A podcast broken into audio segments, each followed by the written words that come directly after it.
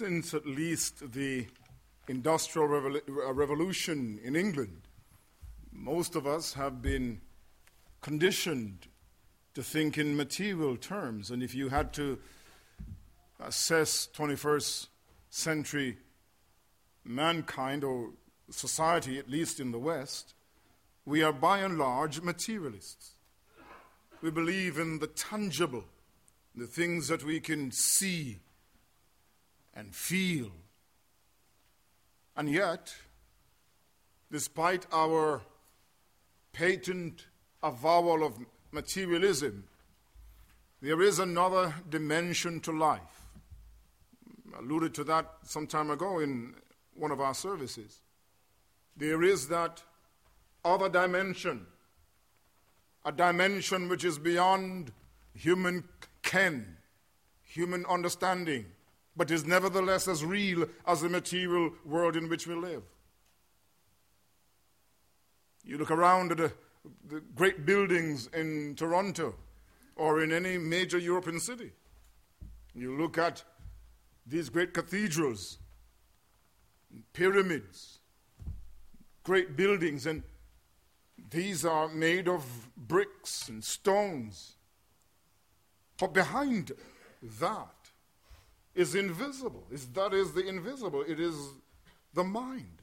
All of these came from the mind. And we know that most of us, well, even scientists don't even understand the mind. We can't see it and we really don't understand it. There's another dimension.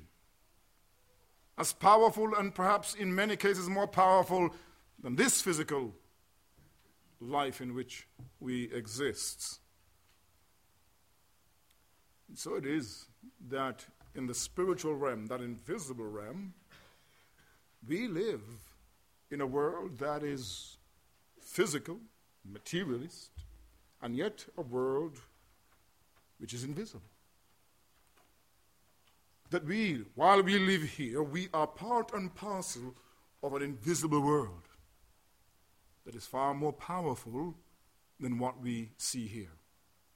We're going to look at this passage. We're going to see the invisible world, the world in which God operates at work. Before we come to that, I want to just refresh your memory as to what we have seen in this fourth chapter of 2 Timothy.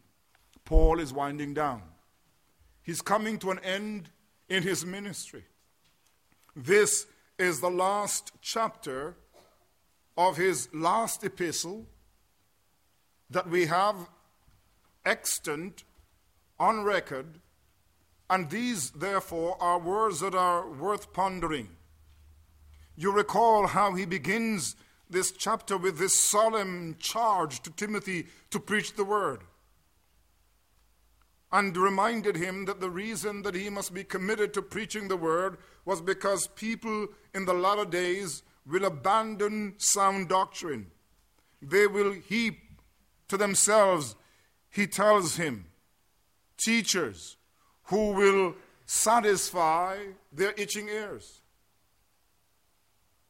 He reminds him that he ought to preach the gospel because God will reward faithful service. And Paul uses himself as an example of one that God had used to proclaim the gospel. And so he could say in those memorable words, words that you and I know quite often and have heard quite often, Paul reminded Timothy that he had indeed fought the good fight. He had finished the race.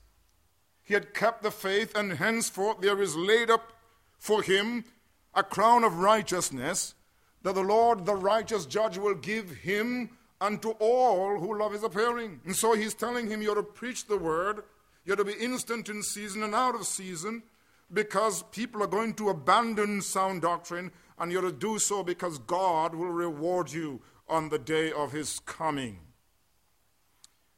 But in verses 9 to the end of the chapter, Paul speaks in very personal terms.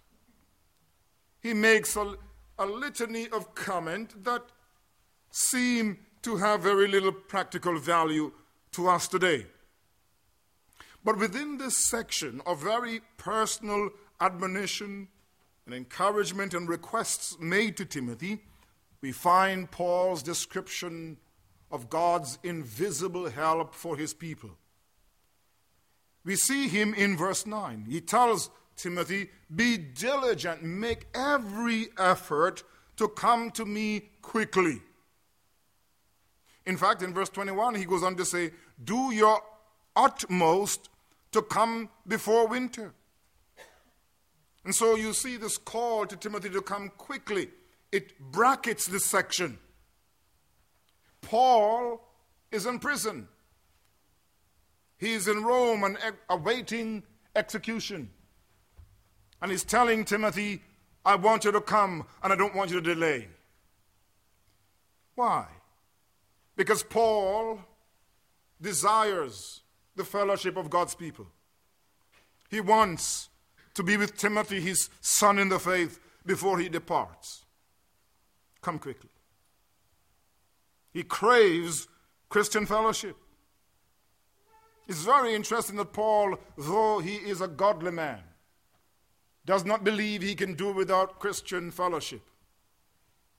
And so, very often in our generation, people will tell me, you know, I, I, you know, I worship God my own way. I said, okay, where, where do you worship? No, no, I don't go anywhere. Well, they're worshiping at home. But if you press them, if you press them, you really press them. Very hard to see whether they're worshiping. But you see, God expects Christians to congregate, to be together, to spend time together. Iron sharpens iron. Paul desires Christian fellowship. He tells them to come quickly. In verses 9 to 13, Paul explains why Timothy must come because he is alone. And he lists, first of all, a man called Demas a man to whom he referred in Colossians 4, verse 12, and in Philemon 24. He, he was one of Paul's companions, one of the missionaries who went around with Paul in evangelizing. But now in verse 10, he says, Be diligent to come to me quickly, for Demas has forsaken me, having loved this present world and has departed for Thessalonica. There are some who conjecture that Demas was with Paul in Rome and seeing the impending death of the Apostle Paul at the hands of the Roman, perhaps to be executed, he was in fact executed by Nero, was quite afraid that he might be therefore arrested and executed with Paul, departs. But Paul says the reason for his departure Notice, he doesn't say it is because he's afraid of execution, but he says, Demas has forsaken me, having loved this present world. That is, he forgot, someone wrote, that Christ had died for him, and that he ought not to love the world or the things of the world. He had, in fact, turned back into the world, he had backslidden. Paul goes on, and he talks about his companions. Crescens, he says, has departed for Galatia. Not much is known about him. Titus for Dalmatia. He had left for ministry in what is now the west coast of Bosnia Herzegovina. This is where Titus has gone. And only, he says, Luke is with me here in Rome. He tells him that when he comes, what he must bring or whom he must bring. He says, first of all, get Mark and bring him with you. And this is the same Mark that Paul and, well, the same Mark that had departed or deserted Paul and Barnabas in Acts 13, verse 13. The same Mark whom Paul and Barnabas had a very sharp disagreement over, and because of this, they departed from one another and so, so here you have Paul at the end of his life saying regarding Mark, Get Mark and bring him with you, for he's useful for me in the ministry. Sometimes in our ministries, there are failures. There are men who will make major mistakes. Here, Mark had made a major mistake in turning away, perhaps being afraid of the calling and the difficulties of serving the Lord. But he has been restored. And Paul can say in these last words about him, he is useful to me for ministry. You know, may God keep us from, from making major mistakes. But let us be very clear that when people make mistakes, our job is to see them restored so that their end may be better than their beginning. And here's a case in which you see restoration has occurred. This man had deserted the apostle, and yet at the end of his life, he says, Bring him to me because he's useful for the ministry. See, God is able to restore us and to use us despite our missteps and our mistakes in life. He speaks of Tychicus. He says, I have sent to Ephesus. And then he, he tells him, Bring the cloak that I left with Carpus at Troas. And Paul had perhaps left his garment, his outer garment, with a Christian brother in his home, and has also left his Old Testament scriptures. He says, and the books, the scrolls, the papyrus scrolls on which Old Testament was written, and especially the parchments. These were scrolls made out of animal skin. And he says, Bring them. Paul is in prison, but he still wants to reflect upon the Word of God. He desires Christian companionship, Christian fellowship, and he desires the Word of God. Paul is giving instruction to Timothy, telling him whom and what to bring. He also lays before him a danger that he must avoid. In verse 14, he says, Alexander the coppersmith did me much harm. We're not quite sure whether he's the Alexander was mentioned earlier uh, in his epistle to Timothy. We're not quite sure who this fellow is and exactly what he did to the Apostle Paul. But he must have resisted the gospel, resisted Paul's ministry. Alexander the coppersmith did me much harm. May the Lord repay him according to his work. He did not retaliate, but he recognized that God indeed will judge him. He says, You also must be aware of him for he has greatly resisted our words. And so, so when Paul says he has done me much harm, it ought not to be seen merely that Paul had a personal beef with this fellow. That is essentially what this man did was that he opposed the proclamation of the word of God. Paul says in verse 16, And at my defense no one stood with me, but all forsook me may not be charged against them. You see, he is like the Lord Jesus, and he is like Stephen, who would not have those who afflict him be charged. But notice in verse 7, in this section, which is fairly mundane, he's talking about the itinerary of people. He's referring to those who have deserted the faith. He's giving mundane, it seems, instructions about bringing a cloak and bringing his Bible, his Old Testament scripture. But in the midst of this, he says, At my first defense, no one stood with me. It seems that he had a trial, he had a preliminary hearing, and there was no one. Normally, in those days, when someone went up to be, to be tried or went to court, there would be close friends who would go along with him, would stand up to him to vouch for him. There were advocates.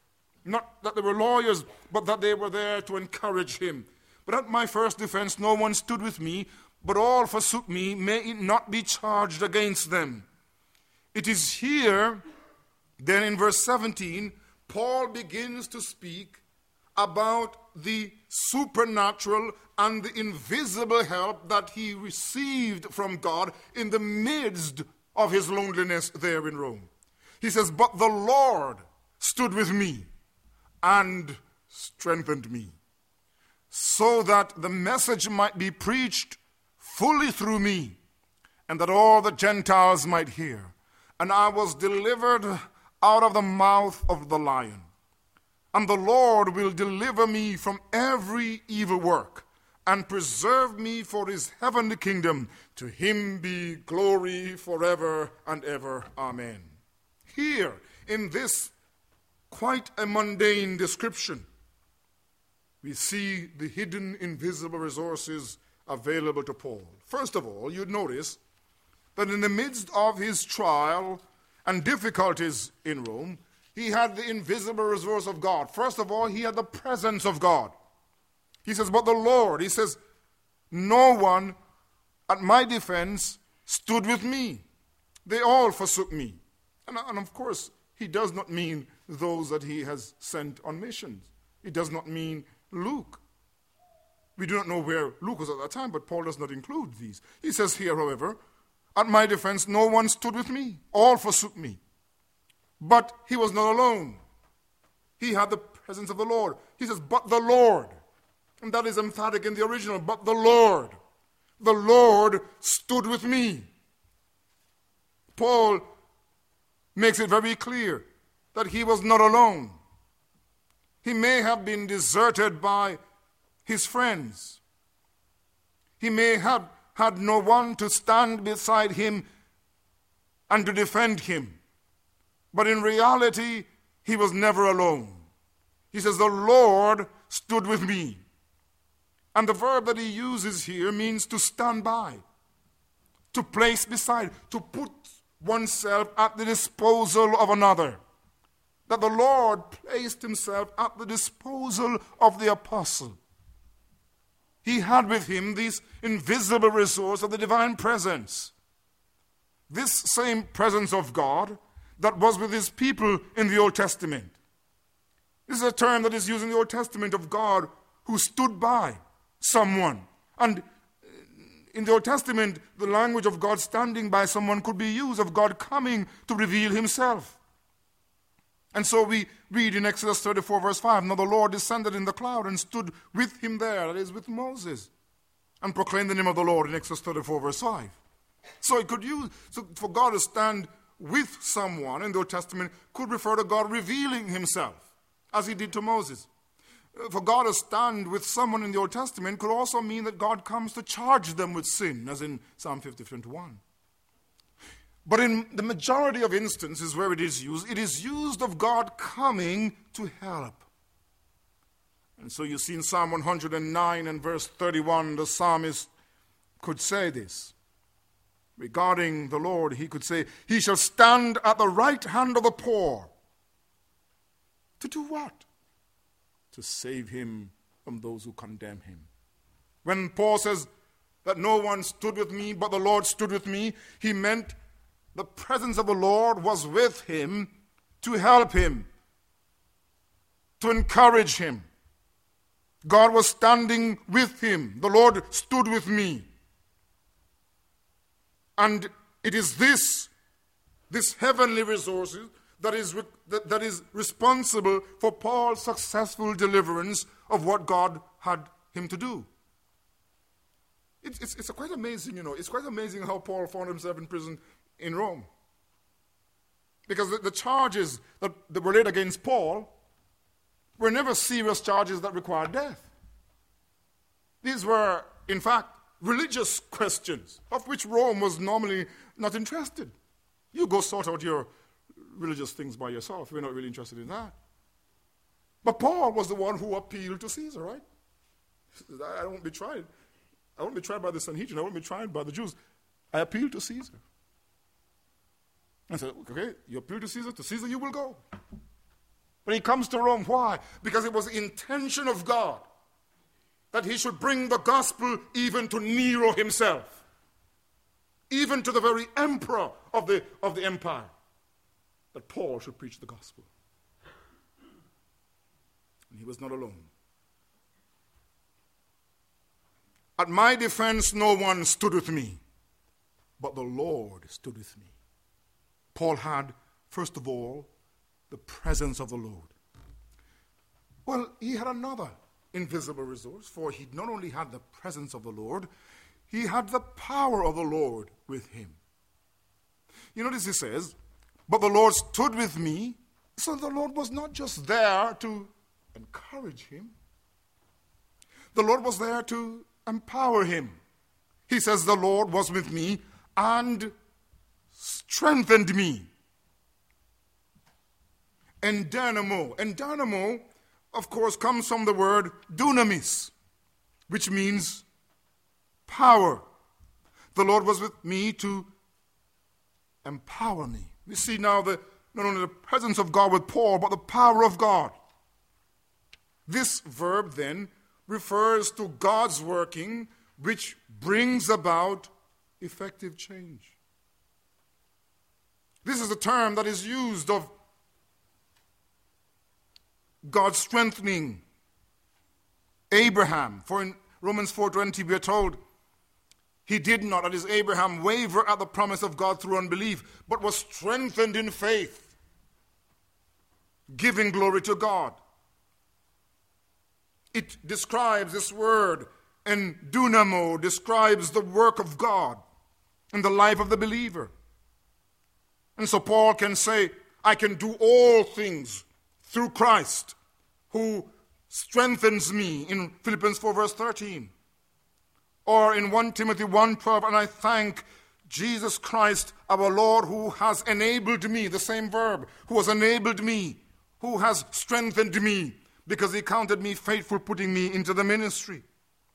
It is the language that is used by the Apostle Paul in 2 Timothy uh, chapter 2, verse 1, where he says, You therefore, my son, be strong, be strengthened in the grace that is in Christ Jesus.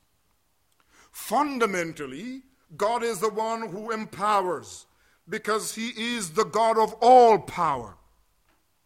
It is the God who is able to do the things that are impossible that is there with Paul in the midst of his trial to empower or to strengthen him.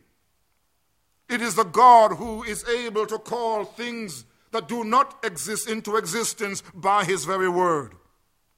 It is the God who manifested his power in Jesus Christ.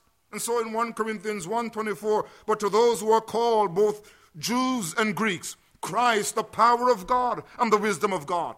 This is the God whose power is revealed in the gospel and revealed primarily in Jesus Christ. You see, Christ is the power of God and the wisdom of God.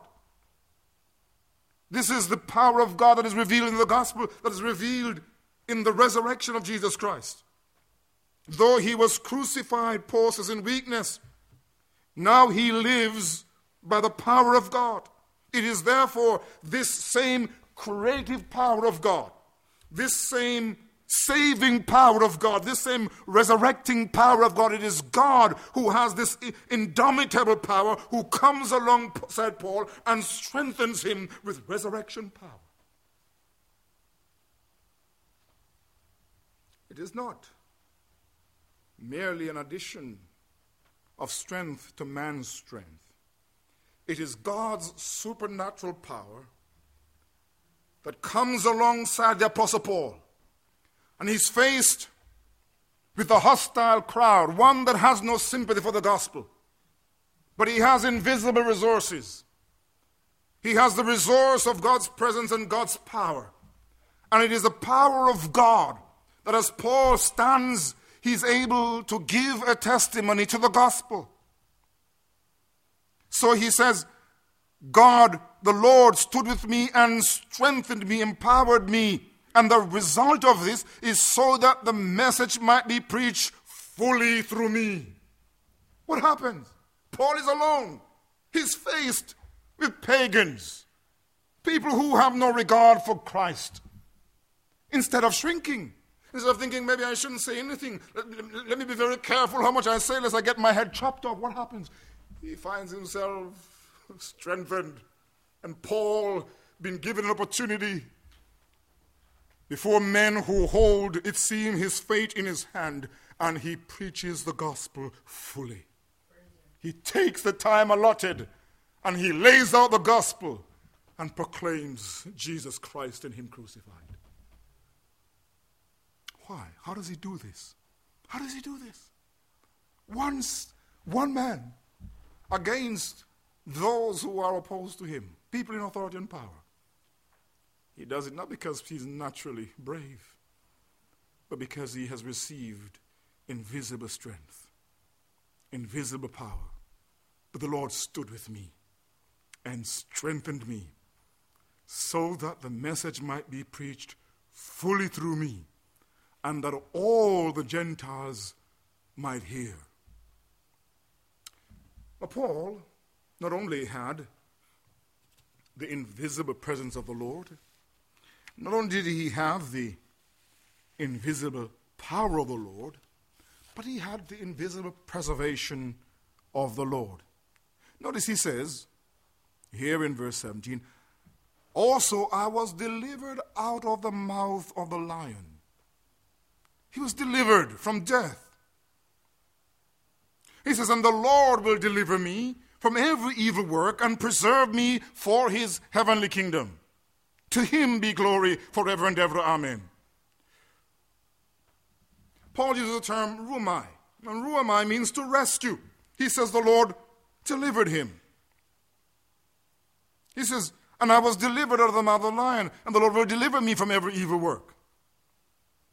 This is a term that is used some 15 times in the New Testament.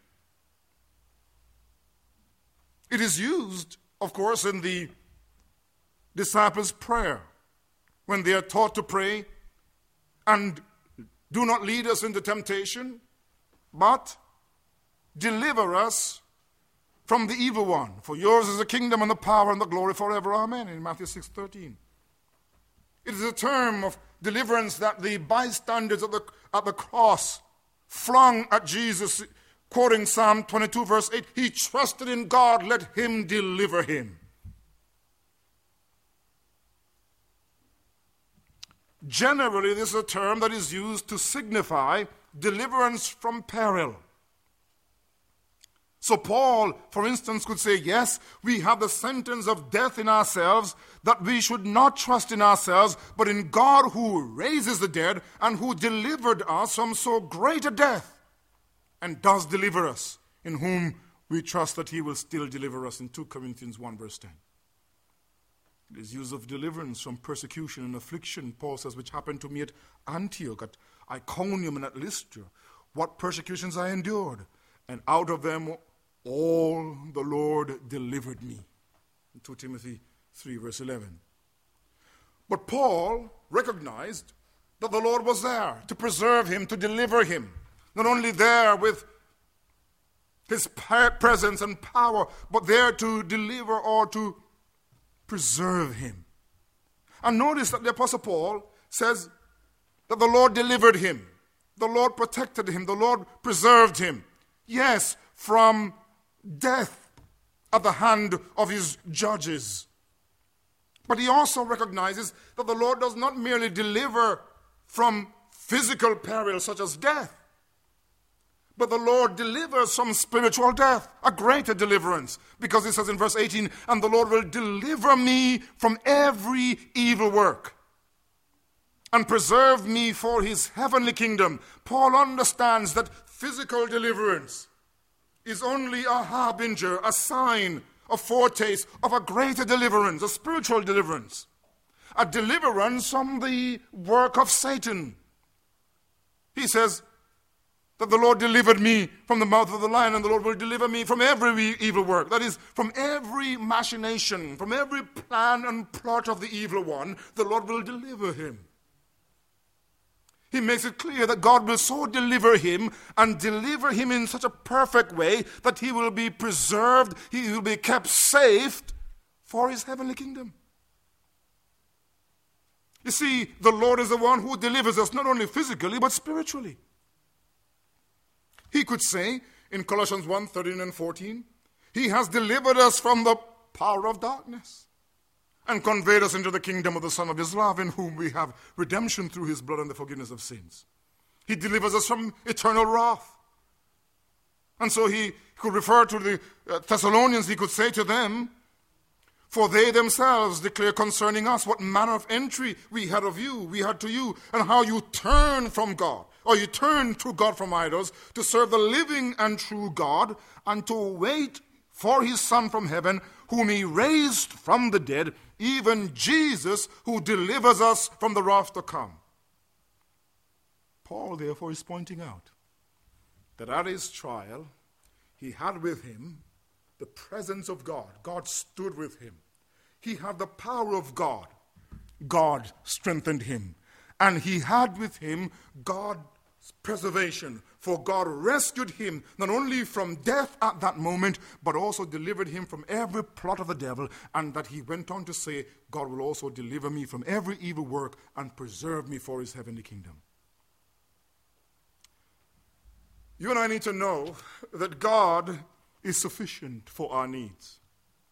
That God is a sufficient Savior, a sufficient Lord. First of all, He reveals His sufficiency by being present with us in all our situation. So often we, we believe that we are alone.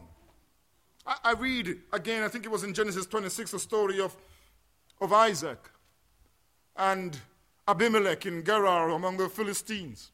He had gone there, he had sort of pretended that his wife Rebecca was his sister, following somebody's example before him. Men denying their wives.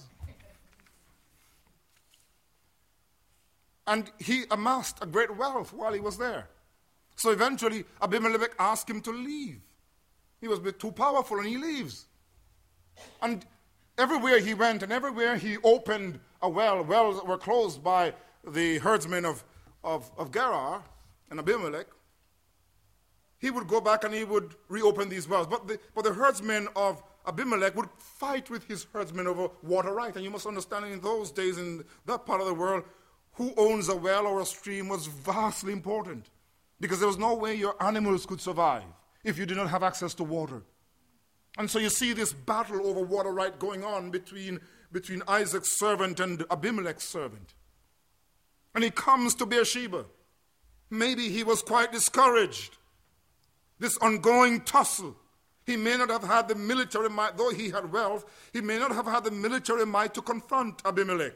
And he may have been very discouraged. And so we read in, in, in Genesis chapter 26, he says that the Lord appeared to him and said to Isaac, I am the God of your father Abraham.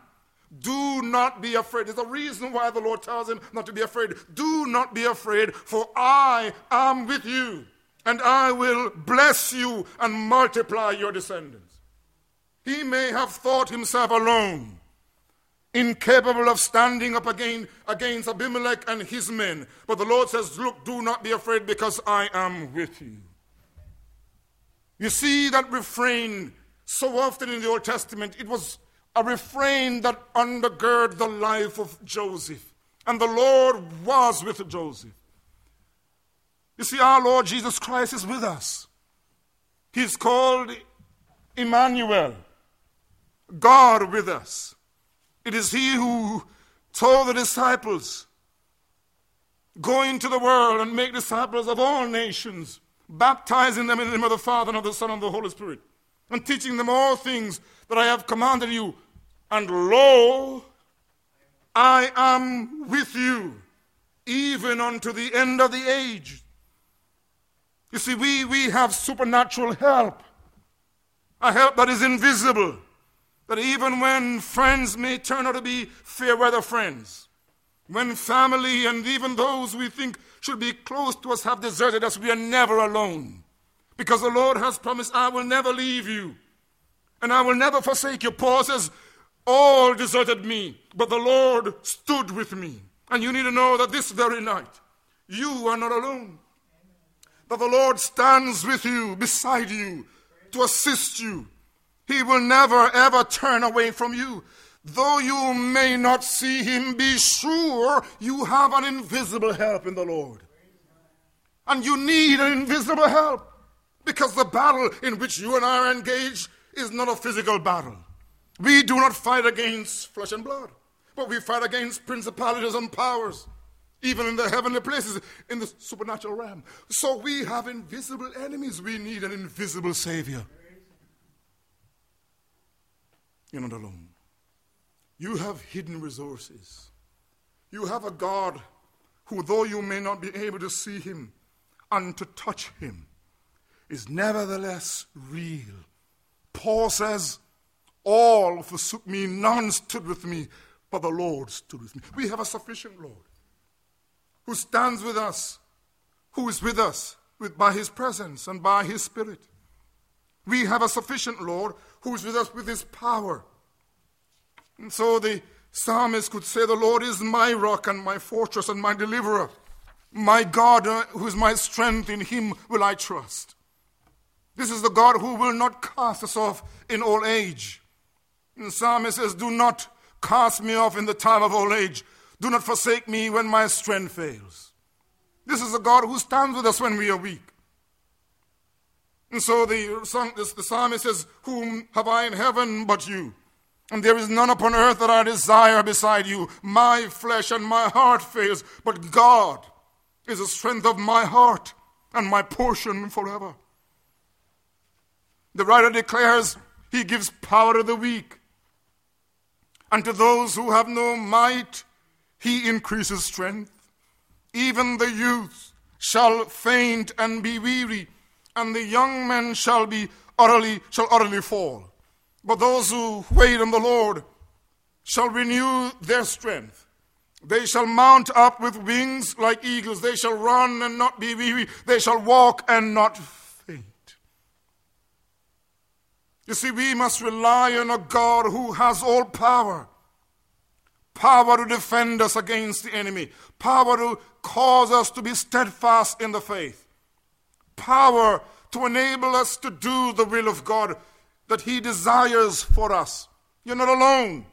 You have with you the everlasting arm of God. And it is when you are weak, it is when you are at your weakest that the power of God shines the brightest. Therefore, when I am weak, it is at that point that I am strong. You have a God who is sufficient with his presence, sufficient with his power, sufficient with his protection, because he is the deliverer who not only delivers us from danger, physical danger, but delivers us from eternal danger. In the end, Paul was not saved from death. No, he was executed in Rome. But you see, he was saved through death. You see, even if the Lord were to call us home, and we were to die this very night, if we are in Him, we have been delivered. We have been delivered from this veil of pain, this veil of imperfection and sin. We have been delivered from eternal damnation.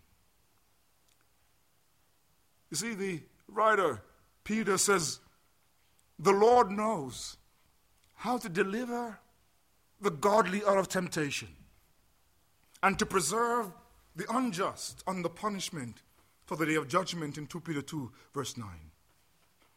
You and I have invisible resources. We have the presence of God. We have the power of God and we have the preservation of God. We have a rescuer you see, the deliverer, Paul says, shall come out of Zion. You see, we have protection because our Lord Jesus Christ is our deliverer. In the Passover, Israel was commanded to kill the paschal lamb and to daub the blood of the lamb over the doorpost. So on that night, when the angel, the avenging angel, passes through the camp of Israel, those who are under the blood would have been protected. And we, we who are believers, we have the paschal lamb over our, the blood of the paschal lamb over our lives. We are covered under the blood of Christ. The death of Jesus Christ for our sins shelters us from the angel of death. We are delivered from eternal condemnation because Jesus Christ covers us and protects us. And so it does not matter what plan the devil may foment against us. If we are in Christ, it doesn't matter who is against us. You see, we have the Lord, our protector and our defender. And thanks be to God that our salvation rests not in our hands, but in the hands of a faithful Savior who is our deliverer and preserver. What does it mean for us? It means that we must do the same thing Paul does again in the pastoral epistles, as he has done in chapter 1, as he has done in chapter 5 or chapter 6. Here we see him, he bursts out into doxology. He says, To him be glory forever and ever. The one who stood with him in his power, and presence and preservation. To him be glory forever and ever. To him be glory forever and ever. That's our response. Because you see, we have God's protection, God's care, God's presence. To him be glory forever. We are to burst forth in doxology to praise him. That whatever comes our way, whatever may come our way, whether life or death, we are secure in the Lord. We are secure in our sufficient Lord. To him be glory. To him be glory forever and ever. Amen.